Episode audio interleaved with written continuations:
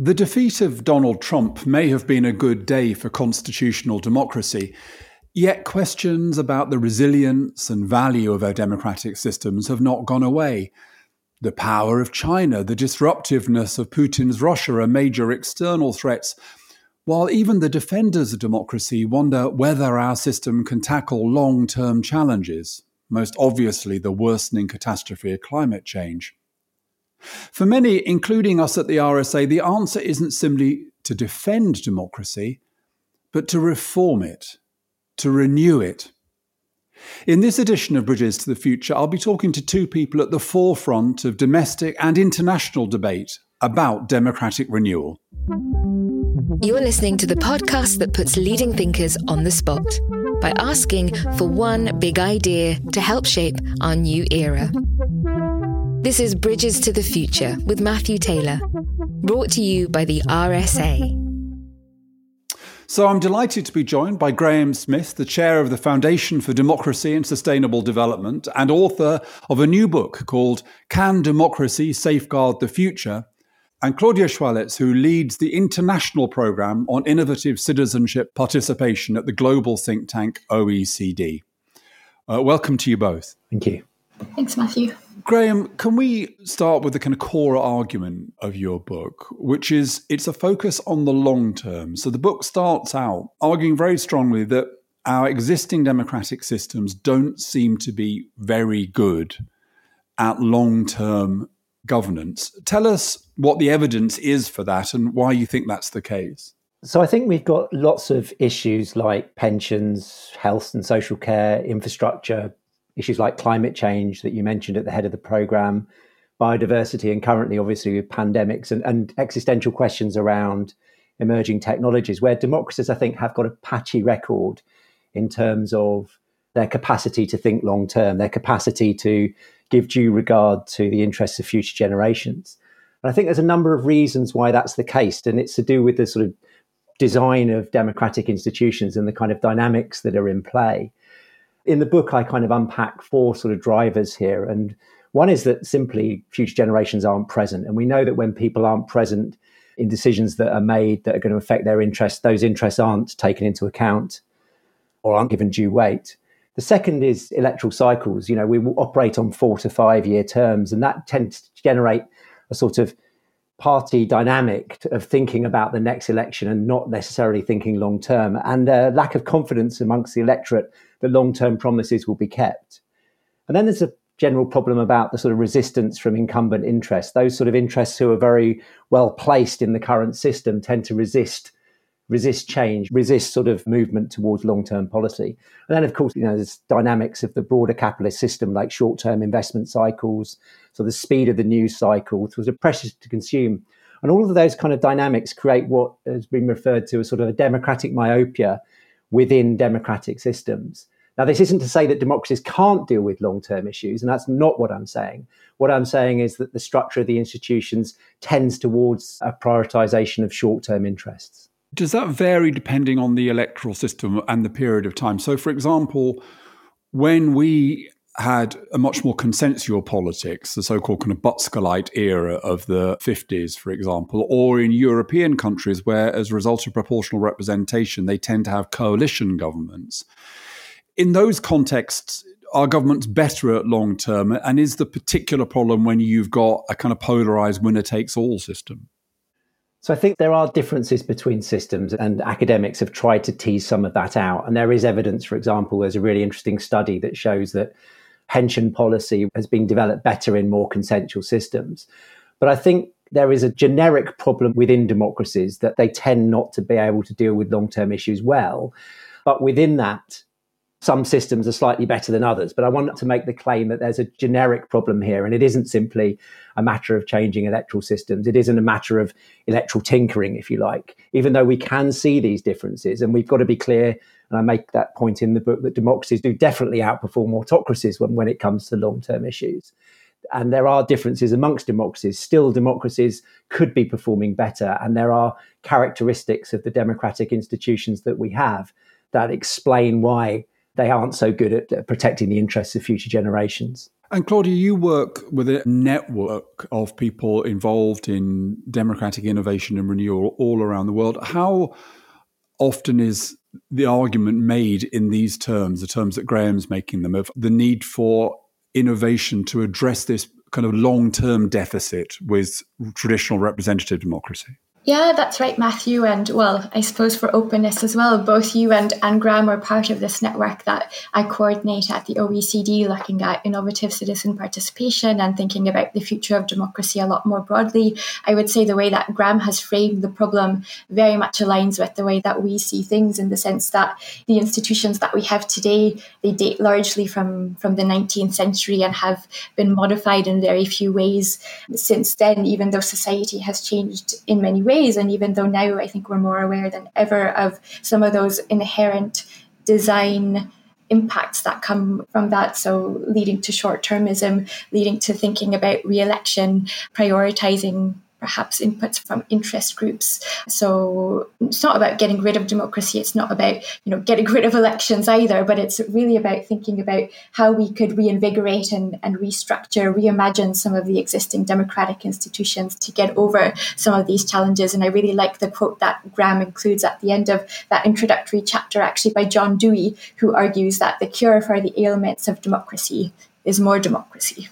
And in case anybody thinks that this is just a kind of simplistic attack upon politicians and the motivations of politicians. I think, Claudia, one of the things that's worth recognizing is that it's often elected politicians, elected through a kind of traditional representative system, whether it's a national level or a local level, who are themselves the sponsors of methods like deliberative democracy, almost as if they recognize they need to create a different method of accountability in order to balance the kind of short termism of the day to day political world.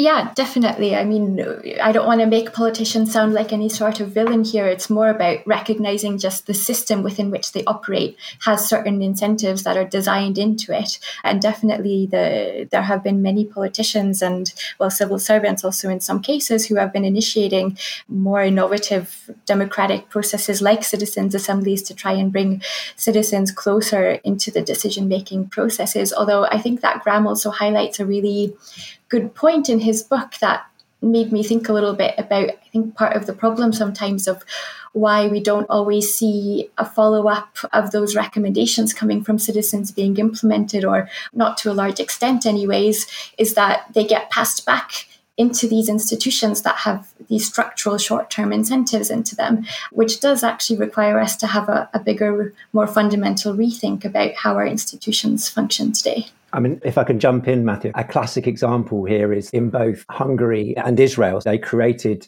offices for future generations. So I wanted to come to that, Graham. So absolutely, there are kind of two in your book. There are two ideas which, in the end, you think have got the greatest potential, and also you're interested in the interaction of those two ideas. So the first is this notion of some kind of independent office for the long term, which publicly holds governments to account for these longer term challenges. And the second is forms of citizen engagement like deliberative democracy. So let's look at them in turn. And I'm really keen, as you were about to do, Graham, to look at some of the specific examples. In fact, we have had on this podcast a few months ago Jane Davidson, who was one of the authors of the Welsh commitment to future generations. So tell us about what's happened in relation to these offices for the long term, because it's a mixed picture, isn't it, Graham, in terms of how much impact they've had? Yeah, it's a very mixed picture. And one thing we've got to remember is these are very new and novel innovations themselves. So, you know, we're in the foothills of kind of understanding how these these things are going to work. But the two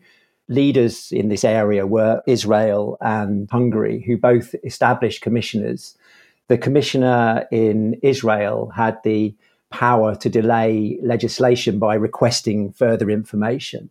And the commissioner in Hungary was able to act as an ombudsman and to take cases to court of public action where it seemed to go against the constitutional protection of future generations. And what we found in both of these cases is that you know, they were established by politicians who recognized that there was a dysfunction in the system, that they recognized that they needed a body to, if you like, remind them to take the long term into account.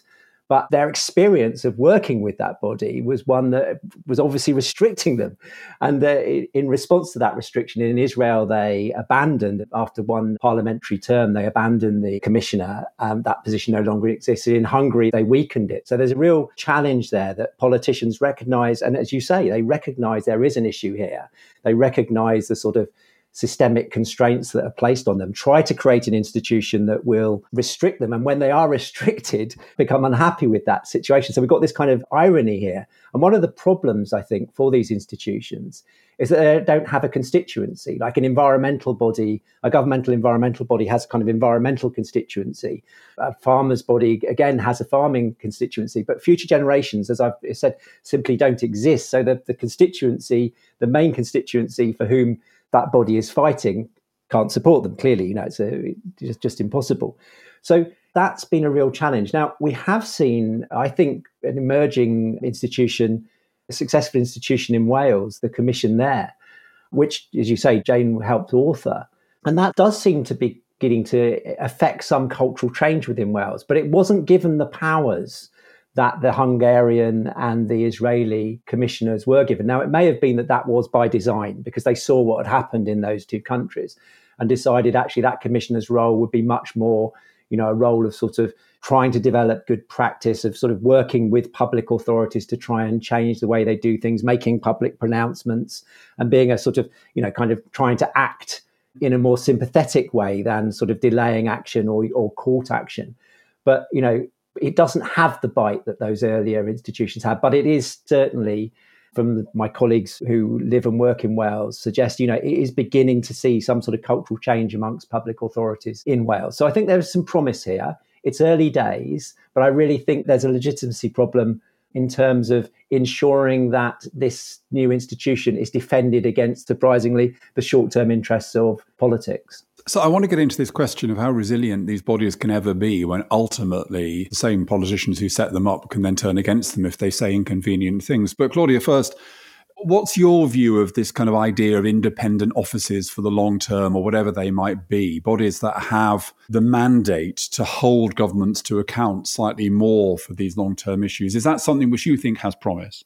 Yeah, I think it's a really interesting idea, and I have to admit that it's not an area in which I have a huge amount of expertise. I learned a lot actually from reading Graham's book about it. So if I could maybe give Graham a plug and recommend people to, to have a look into it because it is really interesting. And I think Graham outlined some of the challenges with them. But I do think that they they hold a, a unique promise in the sense of asking people to put themselves in the shoes of future generations. I think one thing that I found maybe slightly missing, and I wonder what Graham would think about it now, is that I think that these institutions have a very human centric approach to them as well in terms of thinking of our future generations. But i think there's also a need for institutions to maybe have proxies for people who think about you know the future of the planet or the future of nature. I know that this seems to be a, an emerging debate in certain circles about you know giving nature rights and how do we actually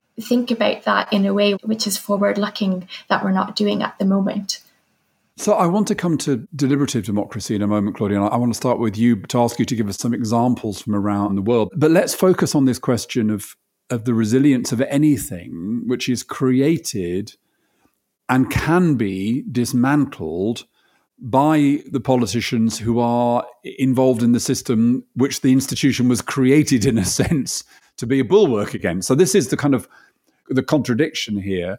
Now, Graham, the only way that you can ever get round that, and even that is limited, is to try to embed these institutions within the constitution. And obviously, various constitutions around the world, one thinks particularly of the American Constitution, are embedded in a way which makes it quite difficult for those once they're in the constitution for them to be removed. So is it is it in the end that we're going to need in those countries which have a constitution, of course, we speak in the in the UK, which doesn't have a written constitution. Is it that we're going to need these bodies to be embedded in constitutions if they are going to have any resilience? So I think that is one strategy. I think it's a challenging strategy, and it would certainly be one that is worth following, as you say, in those countries that have constitutions. I also think there is another way which these bodies can become resilient, and we can think about a whole host of independent bodies that do restrict governments and politicians room for maneuver which manage to survive. And one of the reasons they tend to survive is because they have a strong constituency within the population who, if you like, provide bulwark for them in terms of their legitimacy. And I think this is, as I've said, a particular challenge for offices for future generations where that constituency doesn't, as of yet, exist. So, my argument in the book is that, and I think actually in Wales we get some sense of what this might look like, is that these sorts of organizations would do well to engage in a much more participatory form of politics and actually trying to build public support for what they're doing.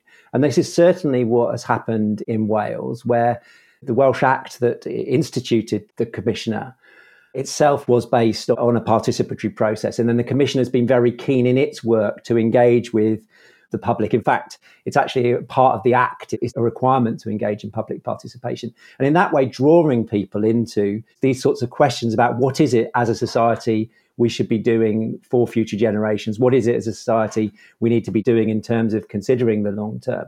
And for me, that is one way of kind of, if you like, constructing a public around the moment is lacking around future generations. So I think we have seen this with other commissioners where they've taken a much more public orientated face, but not just in terms of public communication, but actually in terms of public participation. And that's where I think we can link this kind of development of these independent offices with this emerging movement around deliberative democracy.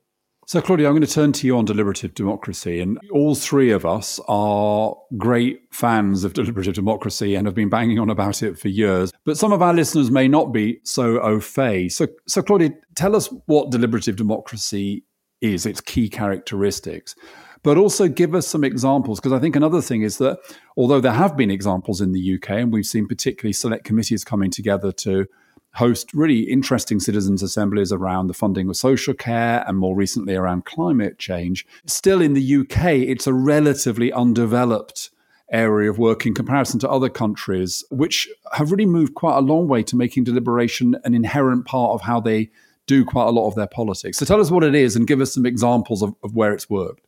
Yeah, thank you. Thanks, Matthew. This is definitely a topic that I, well, and you and Graham have all been working on for, for many years. But for those who are a bit less familiar with the topic, deliberative democracy has a few key characteristics which are quite distinct, although I would say also complementary to a participatory and, and representative democracy. So when we're talking about deliberative democracy, and I think here in this context, what we're going to be referring to are things like citizens' assemblies, for instance, what characterize these sorts of democratic processes is that at the heart of them sits a relatively small but broadly representative group of society. So there's usually a, a, particular process, something called a civic lottery, that tries to, to really reach out to, to as many people as possible in the first instance on a, on a random basis, inviting them into the room, but then choosing a smaller selection of them in a way to ensure that at the end of the day, the, the people who are in that room are kind of a microcosm of the wider population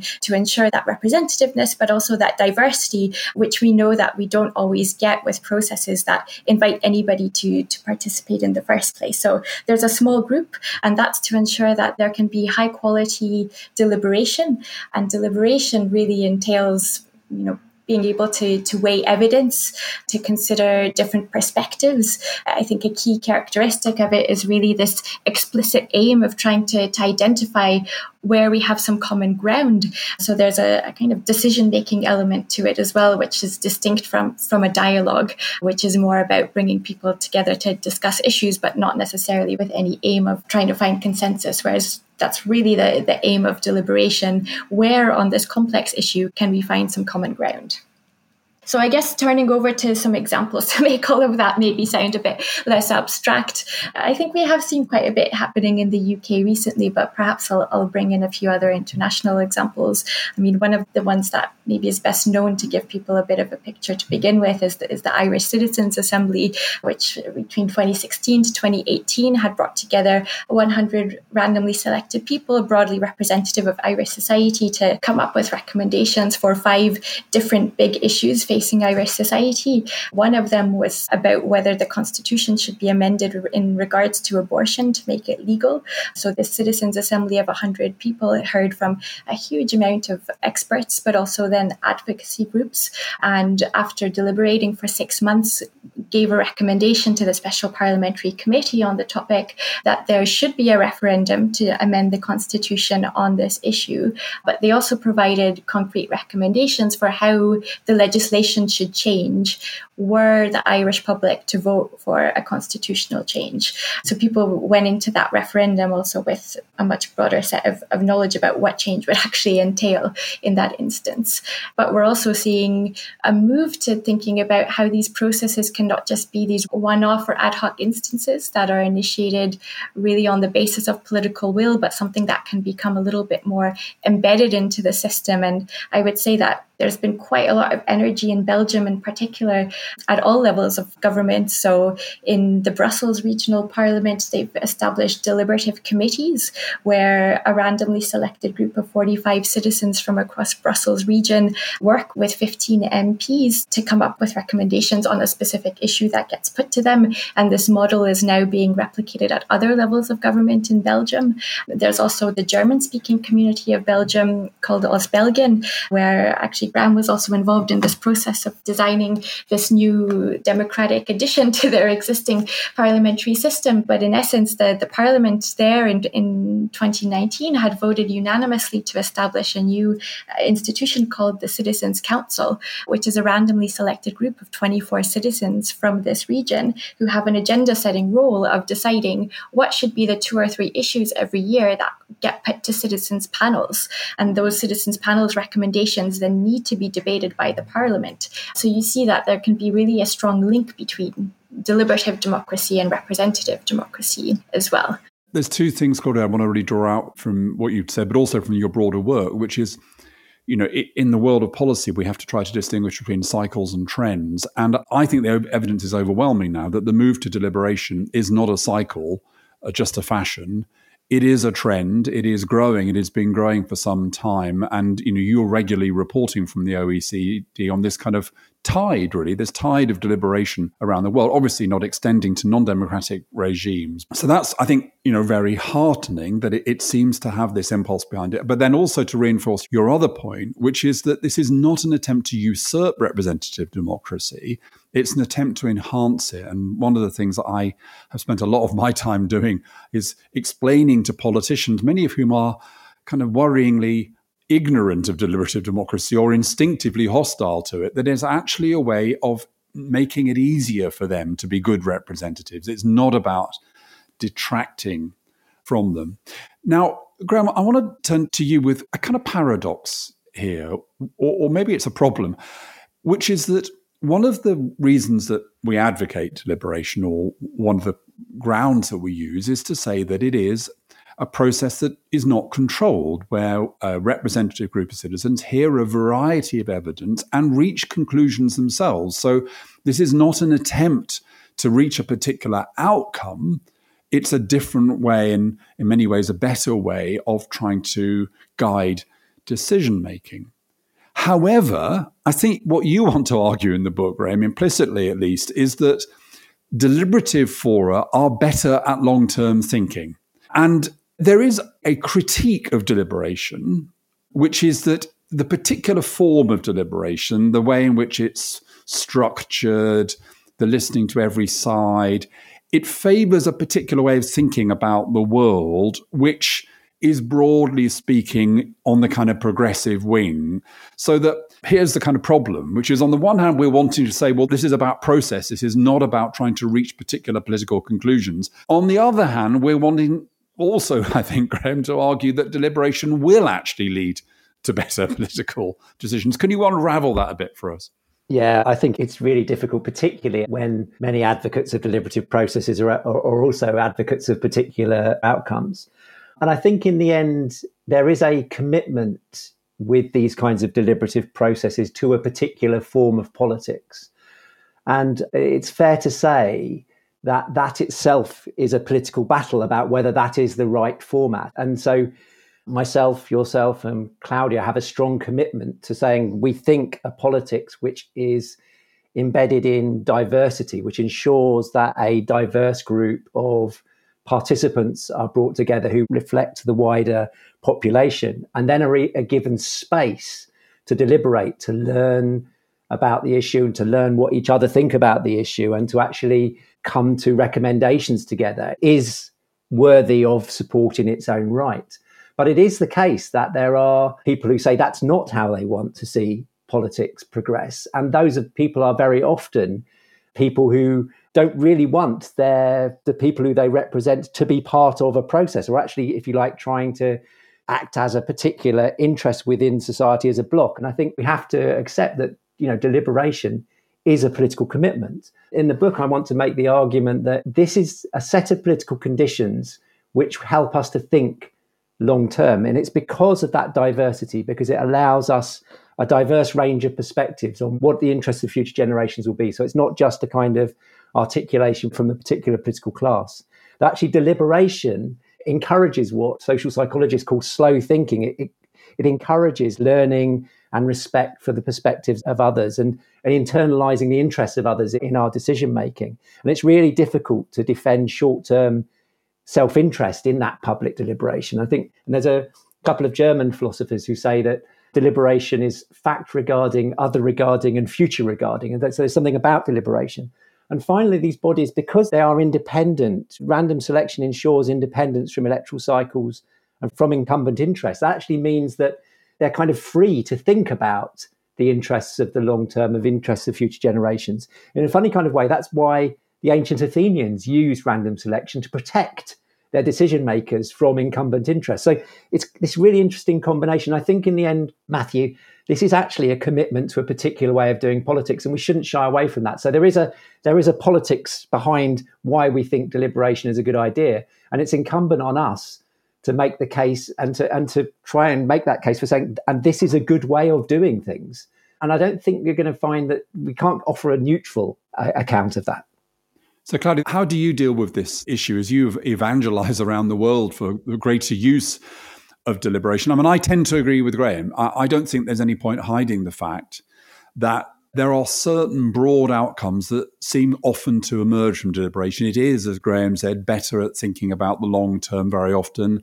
It does seem to involve citizens going through a process where they become more aware of other people's perspectives and other people's positions and therefore more able to reach uh, consensus. More specifically, I've often said that you know if you do a citizens jury that's around criminal justice, people will go in as Daily Mail readers and emerge as Guardian readers because it just gets them to think more deeply about the kind of social causes of criminality and the deeper interventions you need to make to tackle it. But then again, there is also something which would be more reassuring, possibly to people on the centre or centre right, which is that people often go into these processes. I find blaming the government for everything and are more inclined by the end to recognize that actually it's about citizens and citizens' behavior and what citizens are willing to support, and, and that blaming the government is not quite right, or expecting the government to solve every problem is not quite right. But how do you deal with this, Glad? How do you deal with the balance of saying, well, deliberative democracy is all about citizens reaching the decisions themselves, and we don't want to control that, and recognizing that we know now that deliberation tends to lead to particular ways of thinking about the world? Yeah, I think this is one of those questions and, and kind of tensions that comes up quite a bit. I broadly agree with both of you, but I also I'm reticent of, of wanting to make it seem as though only a certain type of politician gets behind or initiates these initiatives. Because, I mean, as I stressed actually with the example in Ostbelgien, the German speaking community in Belgium, it was actually across party lines that the parliamentarians unanimously from all parties voted to put in place this new institution of the Citizens' Council. And there are numerous examples across the world of also conservative and right leaning politicians initiating these processes. So I don't also want to end up giving the impression that this is also something that's some sort of left wing partisan initiative. In terms of the sorts of outcomes that come out of it, I think I probably generally agree with you that they are maybe sometimes of a more progressive nature, but I think it's also sometimes hard to categorize them. And at least as far as I know, I don't know if Graham, you, you know about the research, I haven't actually seen any any concrete analysis of the types of recommendations that result from citizens' assemblies and juries and other deliberative processes to have a sense of, of whether there's some sort of political leaning or not. But I think what you were saying towards the end of your comments there, Matthew, about, you know, at least these kind of processes, they really do give people the space to grapple with complexity. So I think one of the outcomes is definitely a, a, much greater appreciation and understanding of how hard the job of politicians is to try and find compromise, to try and consider so many different trade-offs, whether also, you know, budgetary constraints, other other legal or institutional constraints that might be at play and other things. So there's definitely some empathy gained, I think, in both directions when these processes take place, because I think the politicians, even if they're skeptical at the beginning, I think they also, if they've come to observe the process in particular, come out with a huge renewed level of respect for the competency of quote unquote ordinary people to be able to really deliberate on complex policy issues. So it's it's a mutual respect and trust gained in both directions. Yeah, and I completely agree with that. I mean, I think that one of the ways in which mainstream politicians actually created a path for the rise of populism is that mainstream politicians tend to feel that they need to say when they have a policy, this policy is bound to work and this policy has no downsides. And in reality, I speak as someone who used to work in Downing Street, there is no policy that is certain to work, and there are no policies that don't involve some downside, some risks, some trade offs. But it becomes very difficult to say that because of the nature of the media, public skepticism.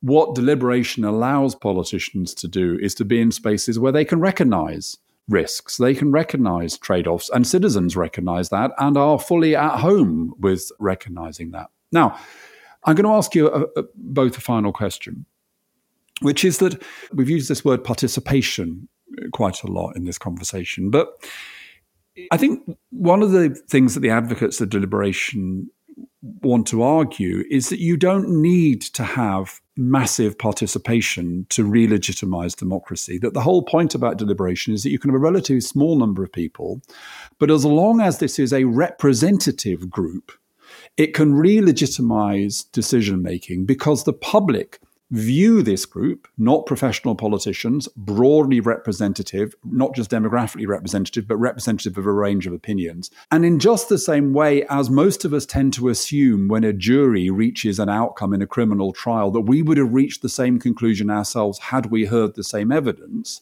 that the way deliberation works is that we end up saying, okay, I mean, I wasn't involved in this process, but if that's what people like me decided, well, that's probably what I would have decided as well. Now, for some people, this is a kind of halfway house because what they really think we need to do is to have mass participation in democracy. The democracy won't work unless it's much more part of people's everyday lives. So, Graham, starting with you, what's your view on this? Is deliberation, in a way, a way of us getting a better democracy without most of us having to get off our asses?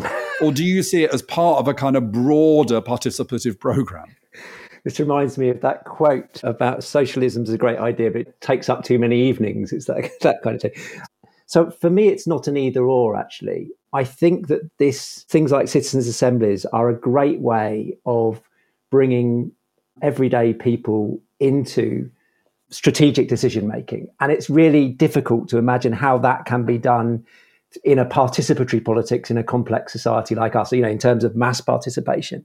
So for those kind of strategic level decisions, but that doesn't mean that actually in terms of our everyday politics, we can't be more participatory. So I'm also an advocate of much more workplace democracy, much more democracy within universities. I'm a big fan of participatory budgeting. So for me, this is very much a question of we've got these big strategic issues, long term issues, where there is good reason to think that bringing in a diversity of perspectives and enabling deliberation will help us make better decisions. But that doesn't mean that we can't also think about a broader participatory politics. I don't see the two things in tension. I see them utterly complementary in a complementary fashion. And I think there is a real danger here of of people saying, oh, it's either deliberative processes like this or it's participatory democracy. I, I don't buy that. Claudia? Yeah, I mean, I generally agree with Graham, and it's also why, even kind of in my definition of deliberative democracy, I try to stress that it's something that I think is complementary to participatory democracy and, and participatory initiatives, which I think people are perhaps a bit more familiar with. I mean, I do share the view that I don't think everybody wants to nor needs to participate in everything all the time, but it's about creating those spaces and opportunities for people to be able to maybe once once in their lives play this much more meaningful and engaged engaged role, perhaps giving up numerous months of their time in a deliberative process and knowing that it's other people like them who are involved on other issues. And I think that we're starting to see some growing kind of awareness and understanding of deliberative democracy amongst the wider public. In quite recent times, I mean, in the OECD report that we published last year about the deliberative wave, we have over 300 examples, some of them dating to the 80s, but I think it's only been really in the past five to 10 years that we've seen this move to deliberative democracy having a lot more prominence. And some of the most recent polling that we've seen just two or three weeks ago, Cevipof published polling from France, the UK, Germany, and Italy, which actually showed that there's been a move in the public sense of whether these processes should even be advisory or binding, with a majority in, in all countries, 63% of people thinking that if there's a citizens' assembly that gets initiated by a public authority, its recommendations should be binding which I think is a testament to the sense of trust that people place in other citizens like them participating in such processes. And the polling also showed that around a third of people really think that deliberative democracy needs to become a systematic complement to Parliament's work. So I think as there's more and more discussion about deliberative democracy and people come to understand it and realize how it also complements representative democracy, how it works with other participatory initiatives, then we'll have a broader societal shift of how this fits within our broader sense of what is democracy and how do we want the future of democracy to even look like. Well, that's a wonderful note to end on. I believe very strongly that we underestimate the role of our rather creaking representative democratic institutions in many of the problems that we have in the modern world, whether it's uh, inequality or not tackling climate change or, or forms of social polarization. And therefore, that evidence that you gave there, Claudia, of, of a really important shift towards more deliberative methods and that as a route into re-legitimizing and renewing our democracy, I really think that's a source of hope. So, look, we're committed on this conversation to political pluralism, to pluralism of all kinds. Eagle eared listeners, can you say eagle eared? I don't know, will have noticed that it's not clear whether it's Graham or Graham or whether it's Claudia or Claudia, but we'll leave it like that because that's just another example of our pluralism. Graham's book, Can Democracy Safeguard the Future? I can strongly recommend it. It's short, punchy, and powerful, lots of great examples. Claudia, Claudia, where do we need to go to find out more about the OECD program that you're leading? Yes, so to find out more, you can go to oe.cd slash delib dash wave or you can just google the oecd deliberative wave and i think it comes up uh, right at the top there well, I've enjoyed surfing the deliberative ways with the two of you. Thank you both very much. Thank you, Matthew. Thank you, Matthew.